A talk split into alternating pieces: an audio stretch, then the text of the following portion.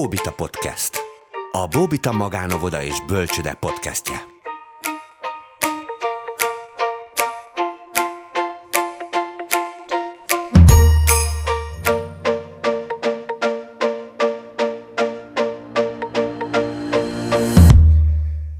Jó napot kívánok, üdvözlök szeretettel mindenkit, én Deli Gábor vagyok, és ez itt a Bóbita Podcast első bemutatkozó adása.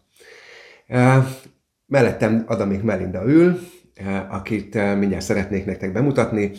Ez az első adásunk, ez egy kis bemutatkozó lesz tőlünk, hogy miért is vagyunk mi itt, és miért gondoljuk azt, hogy belevágunk ebbe a számunkra egyébként nagy feladatba, mert még sosem csináltunk ilyet, hogy podcastot készítünk nektek, és engedjétek meg, hogy tegeződjünk ebben a műsorban végig, hogy megtartsuk ezt a podcast hangulatot.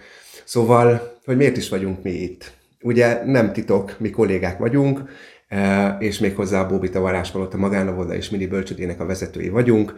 Melinda, Adamik Melinda, ő a tulajdonosa és az óvodának is a vezetője, én pedig a hárvezetője vagyok ennek a vállalatnak. Egy picikét szeretnénk bemutatkozni nektek, hogy miért vagyunk itt, és ebben talán a legfontosabb személy végig, aki a szakértője lesz ezeknek a podcastoknak, az Melinda. És akkor én, Melinda, így hozzád fordulok egy picikét, mesélj arról, hogy azért a Bobita most már jó ideje működik, ez most már, ha jól számolom, a 13. nevelési éve, és hogy kicsit mesélj magadról, hogy ki is vagy te, hogy hogyan indult ez az egész óvoda, és hogy hogy jutottál tulajdonképpen oda, ahol ma tart. Igen, köszönöm. Szeretettel köszöntök én is mindenkit. Ez igazándiból egy, egy valóra vált álom. Amikor kezdtük, akkor a férjemmel közösen gondoltuk ki, hogy vállalkozást indítunk, és én nagyon-nagyon szerettem volna szakmai alapokra helyezni így az óvoda indítását, és egy egészen piciben gondolkodtunk, egy családi ház volt, amit béreltünk, és még családi napköziként kezdtük a működést, de ez már tényleg 13 évvel ezelőtt volt, tulajdonképpen a megálmodója, megalkotója, és most már vezetője vagyok a Bobitának. Akkor mindösszesen az első évben tizen pár gyerek járt hozzánk, így 13 év távolatából egészen súlyos létszámadatokat tükröz most így a helyzetünk, mert 150 fős az óvodai létszámunk, négy minibölcsödei csoportunk van, emellett működik egy fejlesztőközpont is az intézményünk mellett, valamint egy 45-6 fős nevelőtestület az, aki egyébként a gyermekek fejlesztésével, mindennapjai tartalommal való feltöltésével foglalkozik. Mhm. Ez azért egy nagyon szép életút, és én itt összeírtam magamnak, mert megegyezni azért elég nehéz, hogy milyen végzettségekkel ülsz te itt mellettünk, és hogy az egy, az egy dolog, hogy ennek az óvodának te vagy a szakmai vezetője, de hogy emögött mégis mi az, ami szakmailag van.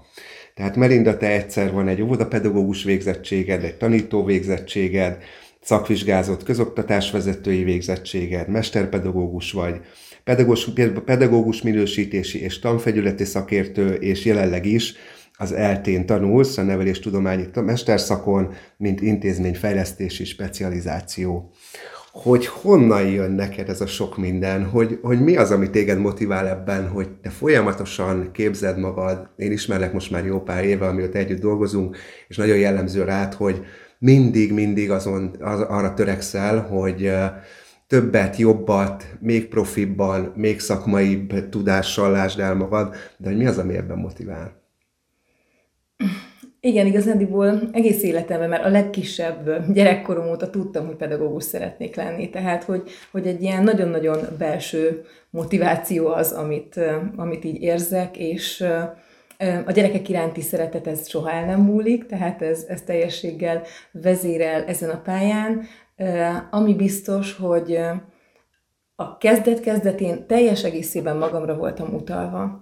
Tehát nem volt mellettem társ, nyilván a, a férjem, aki úgymond a, a cég vezetője, de én a szakmai dolgokban egyedül kellett ö, programot írnom, egyedül kellett végigjárnom azt a szakmai szamárlétrát, ami mindenféle támogatás nélkül ö, nagyon nehéz volt az elején. Nincs más, mint az, hogy, hogy szakmai alapokra helyezzem a, uh-huh. a tudást, és, és mentem és képeztem magam, Jött a következő lehetőség, ha óvodát szeretnénk a bölcsödéből, családi napköziből átalakulni, akkor bizony vezetőre van szükség, a vezetőnek kötelezően előírt papírjai vannak. Nyilván természetesen érdekelt is, hogy, uh-huh. hogy mi az, amit most ösztönből csinálok, ahhoz egyébként milyen elméleti ismeretek társulnak, Szerencsére igazolódott a, a szakvizsgás képzés alatt is, hogy, hogy azok a dolgok, amiket, amiket ösztönösen önmagam megalkottam, végigvittem, azok elméleti alapon is helytállnak, és megszereztem hozzá az elméleti tudást.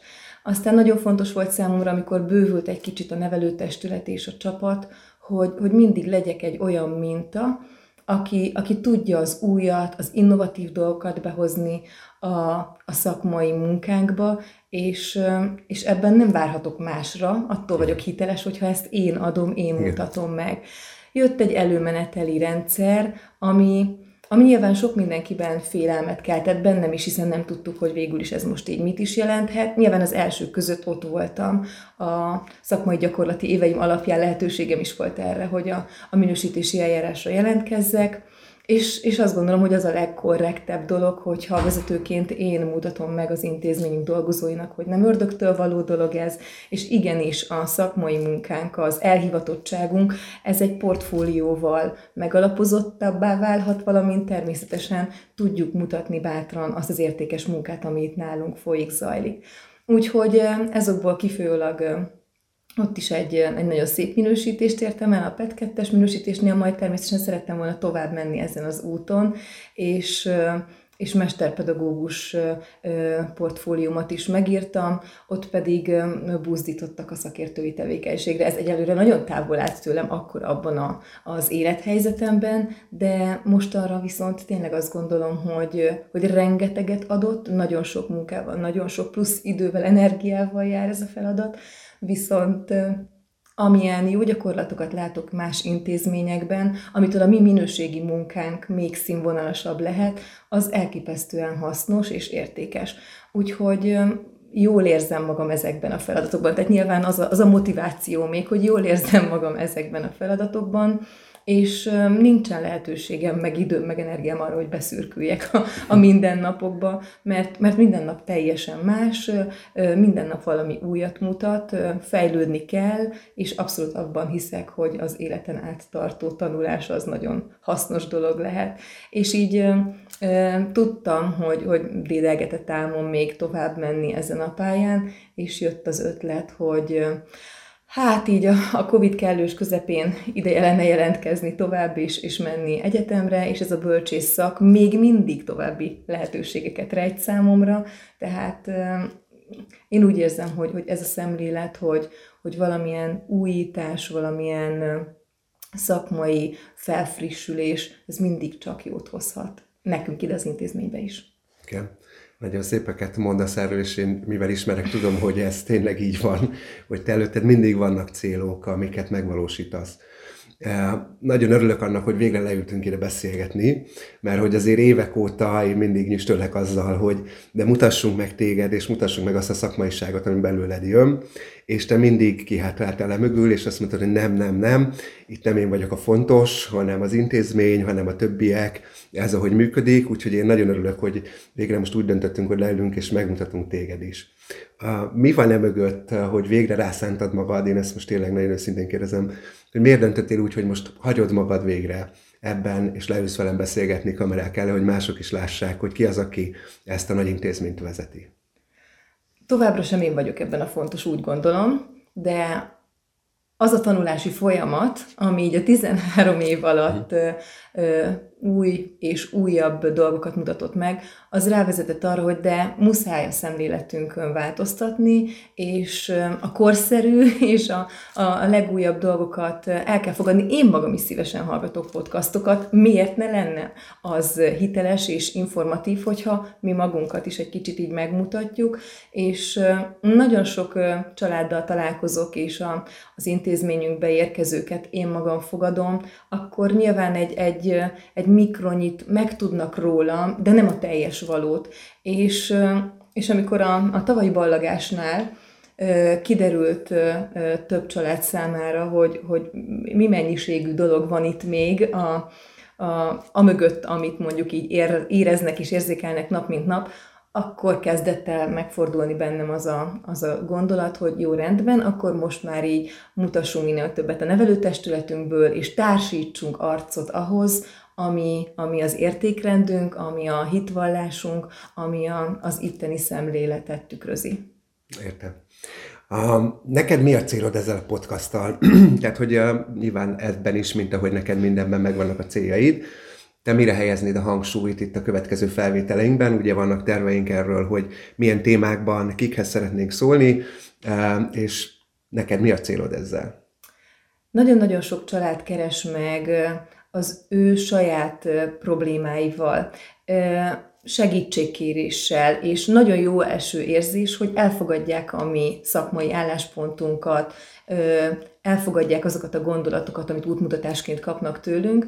Ez, ez egy nagyon jó visszajelzés, és úgy érzem, hogy itt az ideje, hogy érdekes és értékes témákról úgy beszélgessünk, hogy ha valaha a rohanó világunkban van 10 perce, 20 perce, és meghallgathatja ezt, visszahallgathatja, akkor nem vagyunk ahhoz kötve, hogy ő lemaradt egy szülői fórumról, lemaradt egy, egy informális helyről, hanem itt tájékozódhat, és akikre például a gyermekét bízza, tőlük jönnek olyan impulzusok, amik segíthetik őket, és nem mellesleg az is egy nagyon fontos szándékunk, hogy nem csak mi fogunk beszélgetni, hanem, hanem nagyon komoly szakembereket szeretnénk meghívni ide, még hitelesebbé téve azt a bizonyos témát, amiket a következő hetekben fel fogunk dolgozni.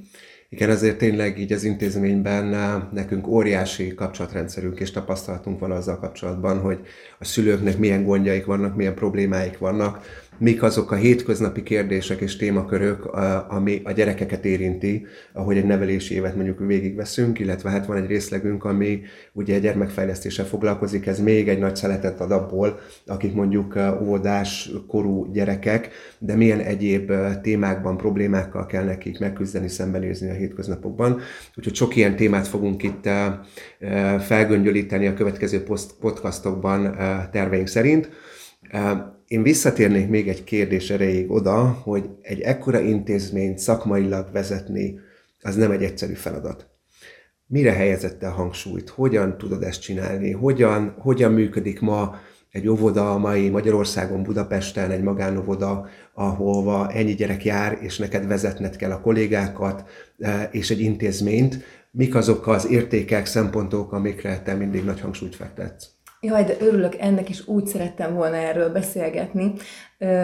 Én mindenképpen így az, az elején ketté választanám azt, hogy tulajdonképpen mi egy, mi egy cég vagyunk, és egy óvoda.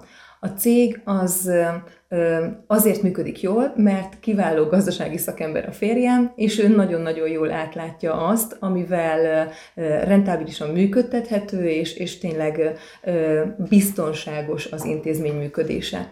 A másik az óvoda, a szakmai lét. Most vagyunk 13 év után először egy olyan helyzetben, ami nagyjából egy ilyen közel két, két és fél éve kezdett kialakulni, hogy kiforta magát egy olyan csapat, akik az én támogatóim, segítőim, és nélkülük azt hiszem, ez tényleg biztosan mondhatom, hogy nem menne, hogy mondjuk egy 150 fős magánovodát vezetni, képtelenség nem lehet egyedül. De hogy nekünk így, akik hatan, heten vagyunk a vezetőségben, teljesen egyforma az értékrendünk, a gondolkodásunk, kitaláljuk egymás gondolatait, az, azt hiszem, hogy ezért kellett 13 évet várni, és ahogy mondjuk a létszámunk, az intézményünk bővült, fejlődött és növekedett, ahhoz éreztük, hogy, hogy érkeznie kell olyan szakembereknek, sőt, vannak olyanok, akik egyébként velünk együtt fejlődtek, és ők lettek a, a, a vezetők, tulajdonképpen képtelensége nélkül ezt a minőségi munkát így végezni, és ami még nagyon fontos, hogy azt a fajta közösségépítő szemléletet érzi a teljes nevelőtestület, de nyilván a vezetőség tesz is azért, hogy ez, ez értékként működjön. Én kimerem mondani, nagyon súlyos gondok vannak ezen a területen így a társadalomban, tehát amit mi most közvetíthetünk a gyerekek felé, nem most, nem pár év múlva, hanem nagyon sok év múlva fog visszaköszönni és meghálálja magát. Sőt, vannak olyan gyerekeink, akik már ugye elballagtak a nyolcadik osztályból, velük is nagyon-nagyon jó szívvel tartjuk és a családjaikkal a kapcsolatot, és és ott már úgy érzem, hogy, hogy azok már úgy visszajönnek azok az értékek, amiket itt kaptak. A, a szeretet ereje határtalan, én egyáltalán nem is tudom elképzelni, egy közös szeretetnyelv nélkül az intézményünk működését, hogy, hogy elfogadjuk a családoknak a nehézségeit, a bizonyos helyzeteit, és avval az empátiával és avval az odaadással fordulunk mindenkinek a, a speciális igényeihez, nyilván ennek is vannak keretei, mi az, ami belefér, de bizony azért egy 15-16 fős közösség, már mint egy óvodai csoport esetében jut bőven figyelem és energia arra, hogy, hogy miért szenzitív az egyik gyerek, és, és miért kíván plusz egyéb odafigyelést, kiemelt figyelmet egy másik gyermek. Um, ez nem egy egyszerű feladat, ezt tudjuk mind a ketten. Egy ilyen csapatot felépíteni és megtenni azokat a kollégákat, akivel tényleg hasonlóan gondolkodunk, és ugyanazokat az értékrendeket valljuk. Mik azok a az értékek, amik neked fontosak mondjuk a gyermeknevelésben, itt az óvodában, amiket a kollégáktól is elvársz, amiket tőlük is kérsz, követelsz, eh, helyén valónak tartasz, hogy ehhez ők csatlakozzanak? Én mindenképpen a helyes mintanyújtást itt kiemelném első körben. Tehát ha, ha még egy picit visszakanyarodnék ehhez a, a közösségnevelés és a közösség érzéséhez, akkor azért azt gondolom, hogy az ótánkban ez három szinten valósul meg, és, és egészen magas színvonalon. Az egyik a gyerekek közössége. Tehát ott vannak bizonyos elvárások így a pedagógus kollégákkal szemben, a másik a pedagógus közösség, és harmadik pedig, ami még szerintem egy iszonyatosan fontos, és nagyon-nagyon boldog vagyok, mert így nagyon komoly visszajelzéseket kapok a szülőktől, hogy szülői közösségeket is építünk. Nyilván ezt nem lehet csak nekünk akarni, ehhez szükségünk van a nagyon-nagyon kiváló szülői közösségeinkre, de ha így ez a hármas egység megvan, már pedig azért azt gondolom, hogy a létjogosultságunk is azt igazolja, hogy megvan, akkor, akkor van valami olyan érték ebben, ami minta, és jól működő minta. És hogy a, a pedagógus kollégáimtól pedig mit várok el ezen a téren, ezt a kezdetek kezdetén egy ilyen kis ö, saját bóbita aranyszabálygyűjteménybe összeszedtem, hogy, hogy mi az a, a kommunikációban, mi az, ami mondjuk szemléletben biztos, hogy egységes kell legyen, bármelyik óvodai csoportról, bármelyik bölcsödei csoportról van szó, és ezt meg kell ismerni a kollégáknak. Tehát akár új kolléga, akár már régi kolléga, de természetesen adják át ezt a folyamatot, hogy hogyan kommunikálunk a gyerekekkel, hogyan kommunikálunk a szülőkkel, és, és tényleg azt gondolom, hogy ez ez a mintanyújtás, ez lesz az, ami, ami leginkább érték. Igen, és ebből jön nekem az a kérdésem, hogy nyilván most már át lesz 13 évet, eh, hogy milyen volt 13 évvel ezelőtt, igaz, hogy akkor még csak egy csoportos óvoda volt, vagy bölcsöde, most pedig egy 9 csoportos óvoda és egy 4 csoportos bölcsöde. De a világ is közben nagyon megváltozott. És hogy eh, ha át kéne tekintened ezt a 13 évet, akkor mi az, ami megváltozott mondjuk egy óvoda működtetésében, akár a gyerekeket tekintve a családot, látjuk, hogy a világ is nagyon sokat változott. De van valami, ami, ami megfogalmazódott benned, hogy most már másképp kell csinálni? Nem tudok elvonatkoztatni attól a ténytől, hogy közel két éve itt vagyunk a, a pandémia hát küszöbén, közepén, nem tudom. Igazándiból ez az időszak, ami a legjobban megváltoztatta a gondolkodásunkat, és a, és a legtöbb újat hozta. Most például érkeznek úgy gyerekek hozzánk a bölcsödébe, ami nagyon komoly kihívásokat jelentett magam és a kollégáim számára is, tehát még ingerek, élmények érték az egészen pici babákat, családilag jártak élményprogramokra a szüleikkel a gyerekek, addig olyan gyerekek érkeznek most be a bölcsödébe, akik azon kívül, hogy anya, apa, és nagyjából így a, a családi ház, a lakás volt a, a mindent nyújtó plusz inger forrása, nehéz most a, a leválási folyamat, nagyon nehéz most a szülők megnyugtatása, hogy kiengedjék a kezükből a, a gyermeket. A bizalom elnyerés, az azt gondolom, hogy viszonylag hamar megvan, hiszen működik a kémia. Tehát azért egy anyai jó szív megérzi, hogy kinek a kezébe adja bátran biztonsággal oda a gyermeket, de, de lehet, hogy később lesznek készen arra, hogy valóban az elvállás is, is működőképes legyen. Tehát megváltoztak igazándiból ö, a gyermekeknek a, a, az érzelmi reakciói.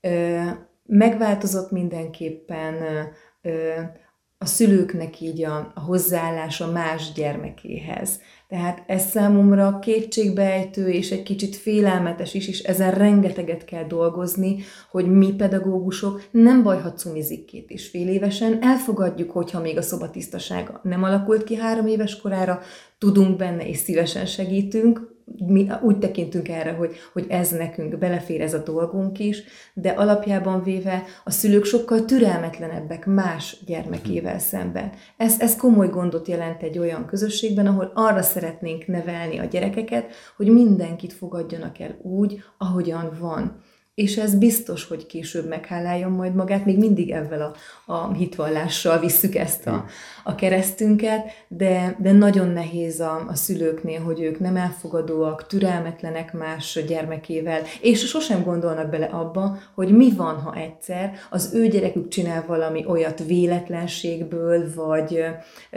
vagy egy, egy hirtelen dolog, ami miatt meg más majd az ő gyereküket fogja hibáztatni. Szóval ez, ez egy tényleg való valóban nehéz dolog.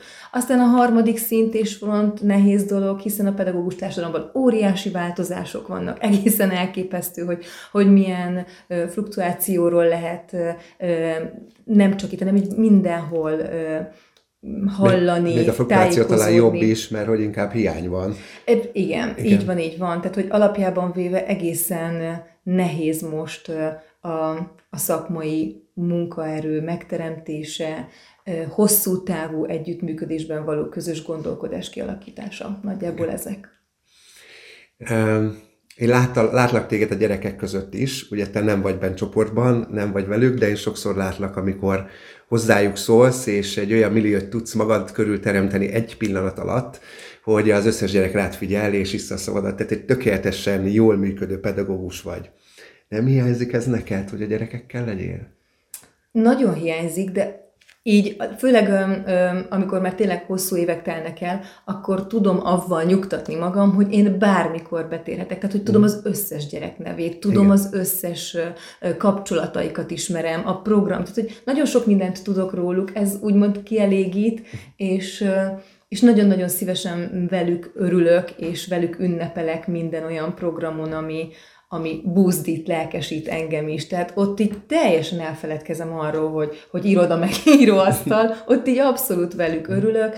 Kitűnő programjaink vannak, ahol, ahol nagyon-nagyon jól egy picit a hétköznapok rutinjából ki tudunk szakadni mi pedagógusok is, és azért ez, ez mindig megadja azt az ellenpólust, ami nyilván szeretek vezetőként is működni, és nagyon-nagyon jó érzés, hogy a kollégáim elfogadnak, és így a felnőttekkel való pedagógus létem is azért egy picit jelen lehet, tehát hogy ez a része is értékes nagyon számomra már.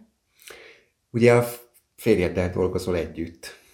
Van egy kisfiatok is, hogyan tudod összeilleszteni, én látom, hogy te mennyit dolgozol, rengeteget az Andrással együtt, hogy ez hogyan működik együtt, hogy ti a munkában is együtt vagytok. Én nagyon ritkán látok ilyen jó párost, akik ezt ilyen jól tudják együtt csinálni. Mi a titka ennek szerinted? Hogyan, hogyan oh. bírjátok ki, hogy mindig együtt vagytok, együtt dolgoztok, együtt van a magánéletetek is, Hát igazándiból tényleg ebbe az egész folyamatba érkezett az anyaságom, és most már egy 11 éves nagyfiúnak vagyok a, a boldog anyukája. Az együttműködés nekünk így nem, nem okozott problémát sosem. Tehát, hogy annyi minden történik, és annyi inger ér bennünket egy nap alatt, hogy ezt így külön is fel tudjuk dolgozni, és utána együtt is. De tényleg nagyon-nagyon jó és innovatív ötleteink vannak, akár egy kikapcsolódós hétvégén, akár egy, egy nyaralás alkalmával, tehát nem terhes számunkra az, hogy együtt gondolkodunk és közösen gondolkodjunk, és mondjuk a fejlődésünk, már mint így a, az intézményünk és a cég fejlődése érdekében mélyebb gondolatokat is így megfogalmazzunk, nekünk ez, ez mindig ilyen inspiráló volt, és, és azt hiszem, hogy ez, ez valóban olyanoknál működhet jól, akiknek nincs így arra igényük, hogy függetlenek legyenek, meg egy kicsit így saját maguk. Mi úgy egészítjük ki egymást, tehát én nem tudnám ezt a gazdasági vonalat, okay. és nem lehetne egy, egy jó gazdasági háttér nélkül egy intézményt működtetni, ő pedig nyilván a szakmai dolgokat maximálisan rám bízza, és okay. tényleg vakon bízik abban, hogy amit mondjuk én képviselek, az igen helytálló, és mondjuk a, a, a legmodernebb ö, módszertanokkal van megfűszerezve a mindennapjai a gyerekeknek, és, és úgy egyáltalán a, a szakmai, sosem kérdőjelezi meg ő pedig a, a szakmai gondolataimat. Igen olyanok vagytok együtt, mint a bal és a jobb, vagy fértek el. Én még okay. ezt látom, tehát hogy az András a bal, a gazdasági rész, a racionális dolgokat, mm. te pedig az érzelmi dolgokat viszed. Nekem egyébként még ez egy kulcs dolog volt, és, és annak idején sokat tájékozódtam, hogy, hogy hogyan működnek meg. Nem véletlen, hogy mondjuk járom ezt az utat így a, a tanulmányaim során is, mert Számomra sokkal hitelesebb az, amikor mondjuk egy óvoda, egy intézmény működtetése szakmai alapokon nyugszik, nem csak gazdasági alapokon, és Például, amikor a szakértői feladatokat is elvállaltam, az kifejezetten azért volt, ez még benne volt mindenképpen a, a motivációban, hogy, hogy úgy, mint a, a magánovodák megítélése, legyen jobb. Igen, itt is itt van a szakma, és a legeslegfontosabb számomra, hogy, hogy a pedagógiai szakmai munkaminősége az tényleg csúcsfokon járjon, tehát folyamatosan értékeljük, ellenőrizzük, és mondjuk reflektálunk a saját szakmai munkánkra, ebbe bevonjuk így a teljes nevelőtestületet, mert, mert így tudunk fejlődni. És, és nekem igazándiból ez a része még borzasztóan fontos, hogy, ne az legyen. És a szülők is, amikor jönnek más intézményből, és többször van, hogy, hogy óvodaváltó gyermeket fogadunk be, akkor ők is megfogalmazzák azt, hogy, hogy hibás döntés volt, hibás gondolat, mert, mert nem tudom elképzelni, hogy, hogy gyerekek életét úgy lehessen egyengetni, hogy az nem szakmai alapokon nyugszik. Ja, ezzel egyetértek. Jó, én köszönöm szépen a beszélgetést. Így a podcastra visszatérve néhány eh, dolgot mondjunk el, hogy eh, mire számíthatnak tőlünk eh, a nézők, a hallgatók, hogy mire fogjuk itt helyezni a hangsúlyt. Szerintem mi egy nagyon hétköznapi beszélgetést szeretnénk szakmai témákról. Mondj te is valamit, hogy te milyennek képzeled a podcastot, hiszen most az elején vagyunk, vannak elképzeléseink. Igen, tehát abszolút a témáknak én úgy ítélem meg, hogy vannak aktualitásai, és így szezonálisan olyan dolgokat fogunk behozni, ami a kisgyermekes családoknál éppen abban az időszakban az aktualitást mutatja. Erre törekszem, mert nagyon sok lehetőség van, és nagyon sok helyről tudnak tájékozódni a szülők, de azt gondolom és bízom benne, hogy, hogy legalább akkor a, a mi családjainkat közvetve ebben is tudjuk segíteni, hogy mi a Bóbita óvodában hogyan gondolkodunk egy bizonyos témában, mi az, amiben tudunk segítséget nyújtani, mi az, amiben hozzánk forduljanak bátran, mert, mert lehet, hogy nálunk van a, a kulcsa megoldáshoz. Én a saját részemről azt tudom ehhez hozzátenni, hogy nagyon őszinte kérdésekkel fogom segíteni, hogy megfelelő válaszokat és megfelelő információt juttassunk el mikrofonon és a kamerán keresztül a szülőkhöz, és olyan kérdésekre keresünk a választ, amelyek tényleg aktuálisak, és abban is biztos vagyok, hogy a szakértők, akiket elhívunk, melletted nagyon hiteles és szakmailag korrekt válaszokat fognak adni illetve mond nyugodtan. Abszolút én is erre gondolok, hogy így vannak olyan kollégák, akik így nagyon jó szívvel el is vállalták a felkéréseinket, Igen. és így ezek tényleg őszinte és, és nagyon szakmai alapokon nyugvó beszélgetések lesznek. Igen, igyekszünk olykor lehet, hogy egy kicsit bicskanyitogató témákat is megvillantani, de hát itt fogunk ülni és őszintén beszélgetni egymással. Úgyhogy köszönöm a beszélgetést. Köszönöm. Köszönöm, hogy meg, meghallgattatok minket, és Bízunk benne, hogy velünk tartotok a következő podcastokban is. Itt valahol az alján megtaláljátok azt a részt, ahol feliratkozhattok. Biztos, hogy fogtok találni egy kérdőívet, amit nagy örömmel veszünk, hogyha kitöltötök, ugyanis szeretnénk tudni azt, hogy ti milyen témákra vagytok kíváncsiak, mi az, ami érdekel benneteket, feltettek nekünk kérdéseket, hozzászólásokat is tehettek természetesen az elkészült podcastokhoz, és mi igyekszünk mindig válaszolni ezekre a kérdésekre, vagy úgy összeállítani mindig a témákat, hogy az, ami a legtöbbötöket érdekli, azok bekerüljenek a, ezekbe a műsorokba. Úgyhogy tartsatok velünk a továbbiakban is, örülünk, hogy itt voltatok. Sziasztok! Sziasztok.